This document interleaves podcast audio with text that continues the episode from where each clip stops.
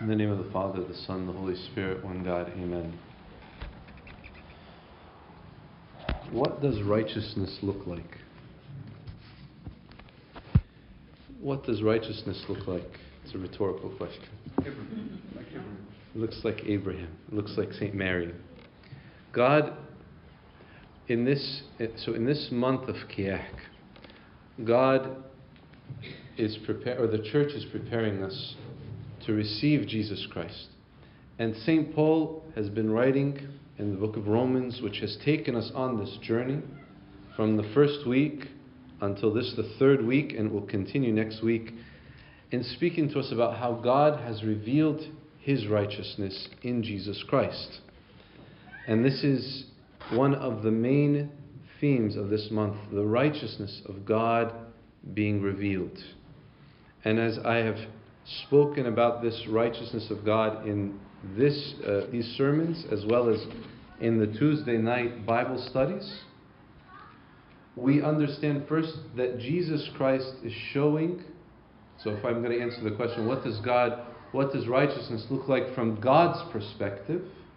God's righteousness is His faithfulness to the covenant, to the promise that He made with us. Timmy, pay attention. God's promise that He made in the Old Testament, He is remaining faithful to that, to that promise, that we would be His people. He would be our God, and we would be His people, His children. And that faithfulness culminated in Jesus Christ coming to perfect that faithfulness and to show once and for all that God is being faithful to His promises, even if we have been unfaithful in keeping our end of the promise. Now, God's faithfulness in showing us His righteousness is not just to do something and to finish the work and then we receive the product of that work, but the work involves us as well. We are part of that faithfulness. We are part of that righteousness. How? Not only do we receive the righteousness of God, but we have to uh, be examples of that righteousness. We have to be deemed righteous. And in today's uh, Pauline epistle about Abraham, said Abraham believed God and it was accounted to him as righteousness, which is very important because essentially he was saying to God, God, I'll allow you to work in my life. I'm going to allow you to do. We know the righteousness or the, the faithfulness of Abraham. Abraham had faith in God, and God did work in him through Isaac and through uh, the rest of Abraham's life. But we see the righteousness of God working in Abraham because Abraham was working with God. So it's not simply that Abraham received righteousness and it was like a badge of honor that he walked out with, and he said, I was deemed righteous by God. Doesn't matter what I do with the rest of my life. No, it mattered what he did. And his faith in God and in God's promise manifested the righteousness of God. If Abraham believed God and it was accounted to him as righteousness, he too had faith in God and revealed his faith through his works. But if we want more details, we can look to today's gospel of the Holy Virgin Mary. A young girl who was told that her relative Elizabeth was expecting a child. Remember last week's gospel? Archangel Gabriel came to her and said to her, Not only is this going to happen to you, but also your uh, kinswoman, your relative, is with child.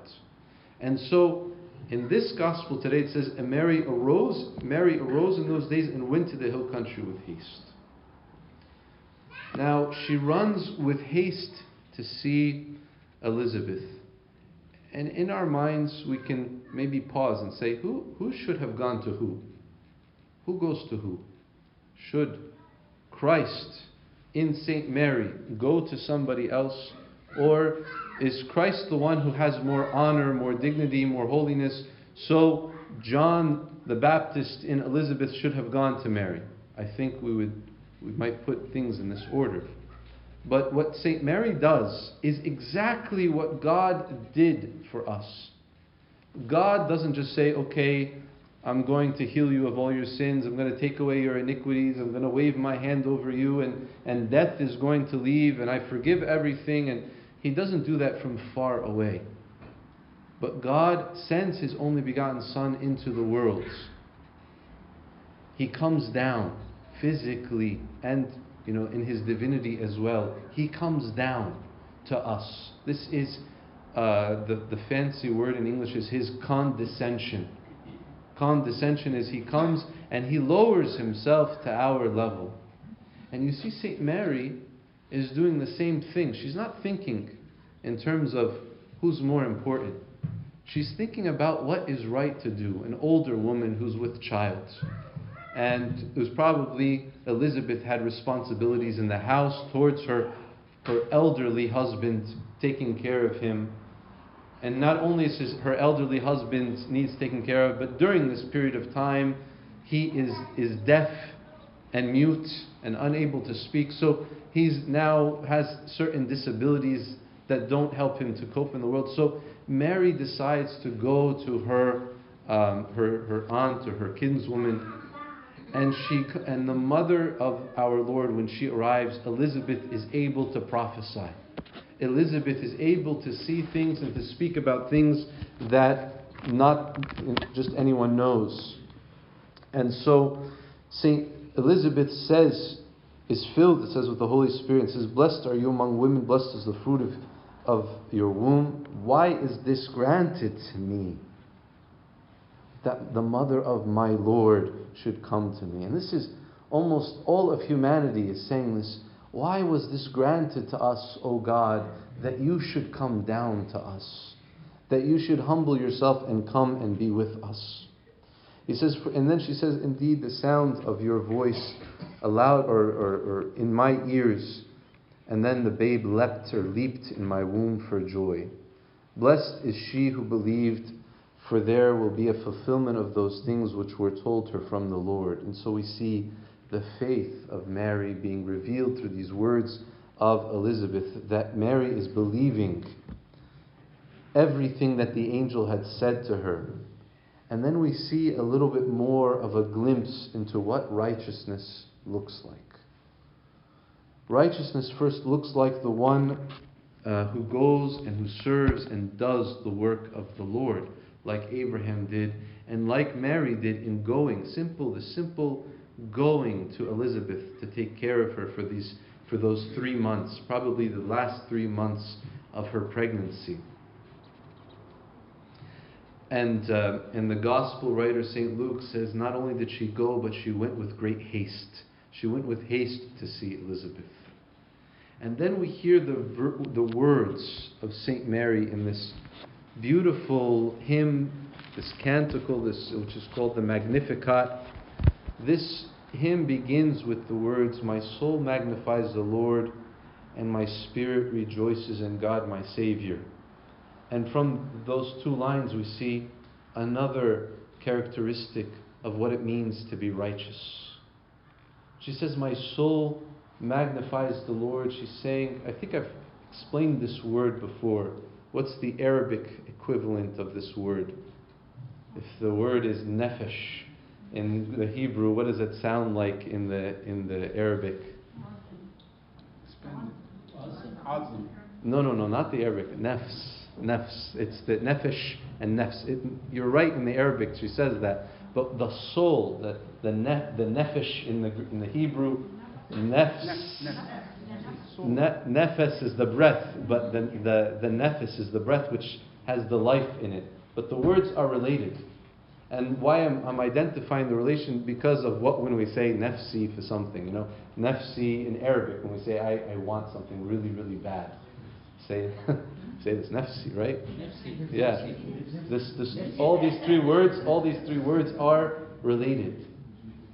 So when she says my soul magnifies the Lord, she's saying everything within me makes God greater in my life. She doesn't make God greater. She doesn't make God greater. God cannot be made greater. But God becomes greater within her, and that's why she says, My soul magnifies the Lord. And so, another characteristic of righteousness is that God becomes greater every day within our life.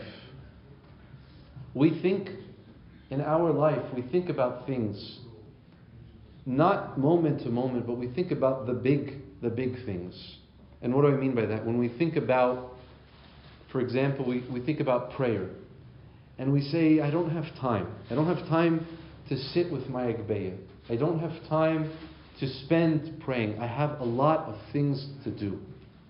And then we immediately become defeated before we take one step towards that road of prayer.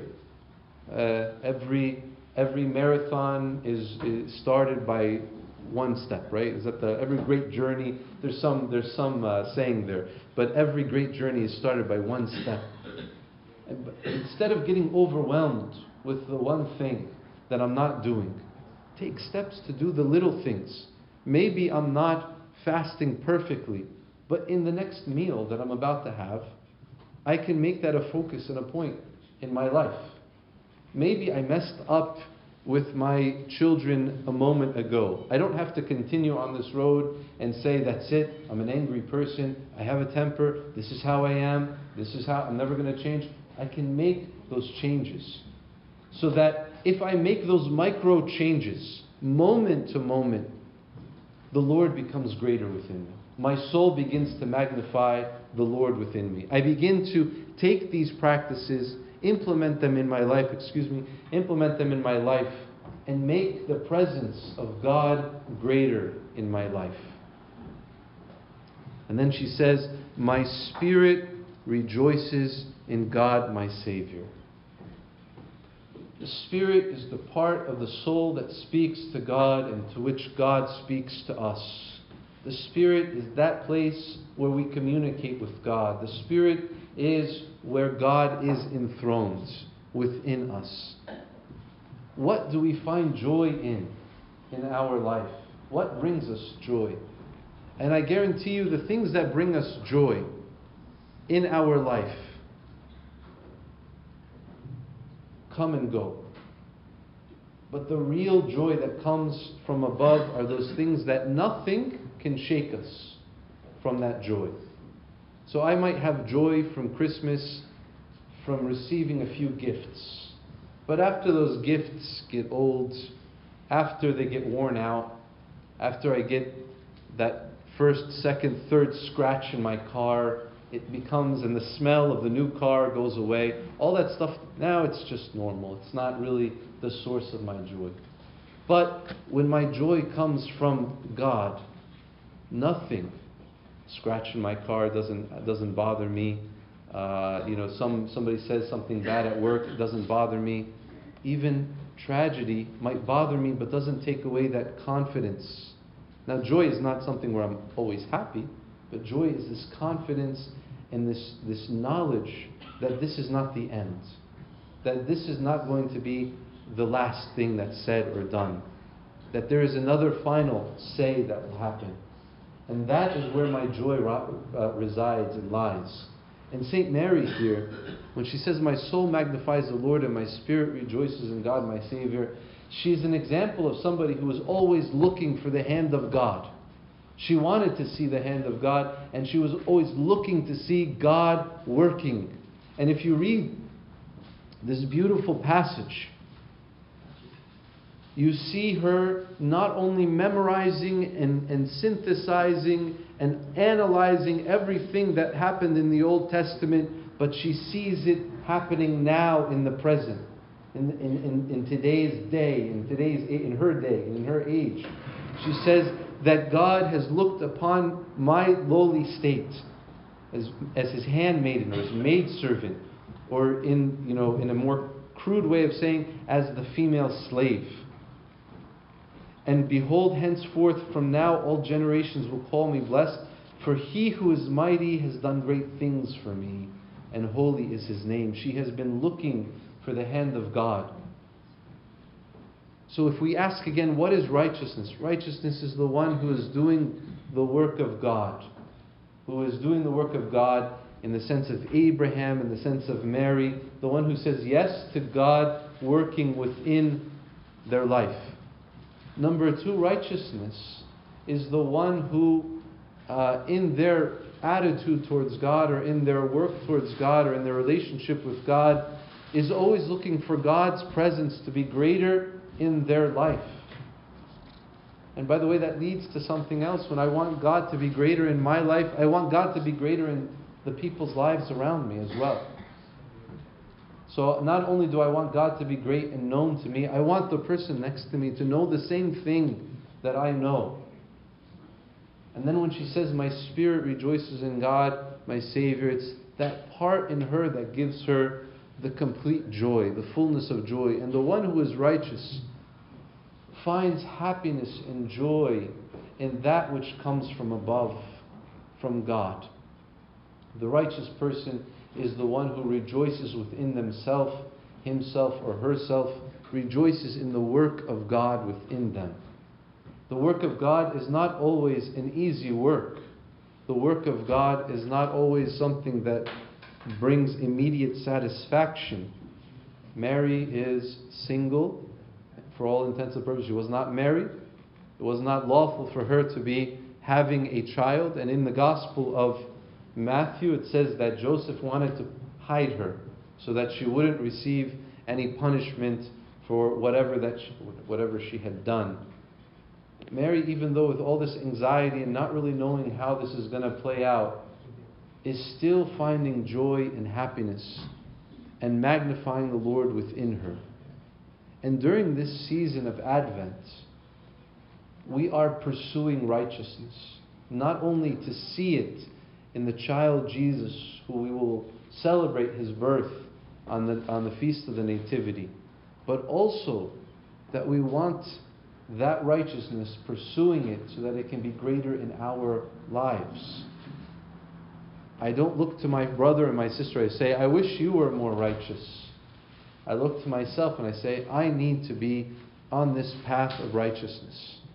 And not to be overwhelmed with how far or how long the road is, or how far away we are from it, but to take it a step at a time during our fasting, during our prayers. Now we complain about how much time we don't have during um, you know the regular time of the year, but now when we have some more free time, we have some uh, ability to sleep in a little bit later, we have some vacation. Do we run to our Bibles to, to devour what we couldn't devour during the rest of the year?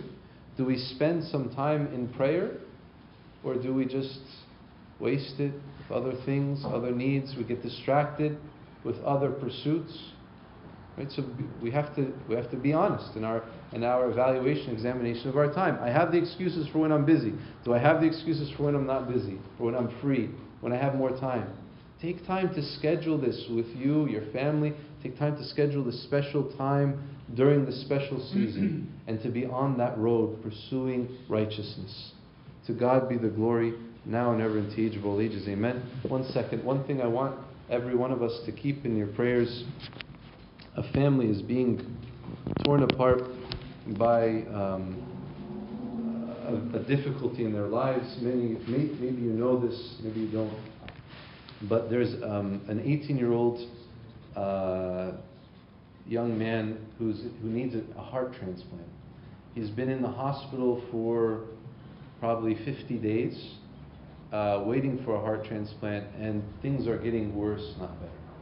So we're asking everybody during today's liturgy and to keep him in your prayers until uh, God hears our prayers and answers our prayers, and we have um, that answer. Let us keep him in our prayers. His name is Alex uh, McBratney. Um, his, his mother is the daughter of Abuna Yohanna Iskander from St. John's, Covina, who passed away maybe 20 years ago um, or, or, or, so, last 10, 15 years. So that family, Titi from the center, Titi's sister, son, Titi's sister's son, Georgette Tedros, right? So uh, it doesn't matter, you know, you don't know, but just keep him in your prayers uh, during this, during our liturgy today. May God be glorified in him and through him. To God be the glory now and ever in the age of all ages. Amen.